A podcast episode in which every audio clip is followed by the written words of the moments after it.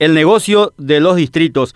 Lamentablemente, todos los días somos testigos de innumerables hechos que ponen en grave riesgo nuestra república, desde violaciones de leyes hasta decisiones incomprensibles, con la implementación del billetaje electrónico, por ejemplo, que finalmente tuvo que dejarse sin efecto recién a partir del próximo año. Probablemente iniciemos con un nuevo estilo, pero quizás uno de los casos más peligrosos que se vienen arrastrando hace bastante años es la creación de distritos. Se trata de un plan montado y lamentablemente bien pensado para extender territorialmente los tentáculos políticos de los colorados en complicidad con algunos de sus aliados del Partido Liberal Radical Auténtico. Estamos hablando de estas uniones en el Congreso Nacional. Recuerdan ustedes que antes esta planificación política solo se limitaba a la instalación de seccionales en barrios, en algunas ciudades, que funcionaban, digamos, como órganos satelitales de la Junta de Gobierno del Partido Colorado en los barrios, y anexo tenían, por ejemplo, cursos de corte y confección, se utilizaban para salas de cine, pistas de bailes, y hasta ofrecían el visado, por supuesto entre comillas, para conseguir trabajo en alguna institución pública, aunque el postulante no sepa hacer nada. En la dictadura, las seccionales también se dedicaban al puragüereato, ergo soplones, que llevaban información a las autoridades de turno sobre ciertos ciudadanos que no coincidían de alguna manera con el gobierno dictatorial del momento. En síntesis, estos ciudadanos que de alguna manera protestaban se les denominaba contreras y obviamente estaban marcados por el poder ejecutivo. Si tenían pelo largo y barba, su futuro se veía complicado, salvo que integre un grupo de música que le otorgaba una cierta licencia especial para que no sean molestados por la Policía Nacional en ese entonces. ¿Pero qué pasa? Si cantaba música de protesta, no hay caso, aunque tenían recorte cadete.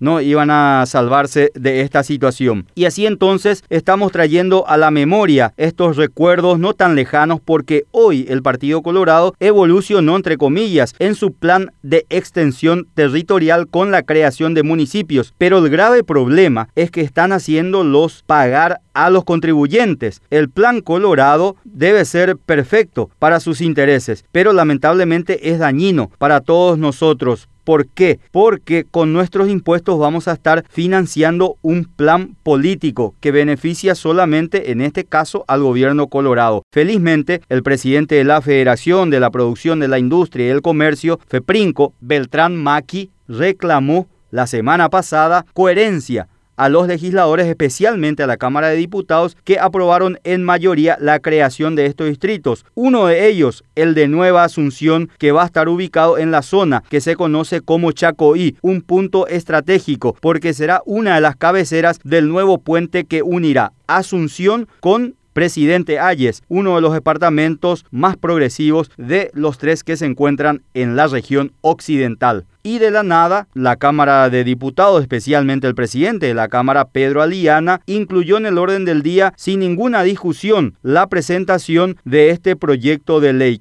¿Quiénes fueron los proyectistas? Justo Zacarías Hirum, Tadeo Rojas, Raúl La Torre, los tres cartistas, con el acompañamiento de los liberales llanistas Julio Enrique Miner y Edgar Ortiz. Conste que el intendente de Villa Hayes, Esteban Ríos, le solicitó por nota ese mismo día a Aliana que se ponga en consideración del Pleno la creación de Nueva Asunción, de tal manera que no se trate, se rechace o que se analice mejor, que se trate en un futuro, porque los pobladores de esa zona, estamos hablando Chaco y Remancito, parte de Presidente Hayes, no fueron consultados con esta decisión. Está a la vista que el interés de la creación de este distrito obedece a la construcción del puente, como ya mencionamos anteriormente.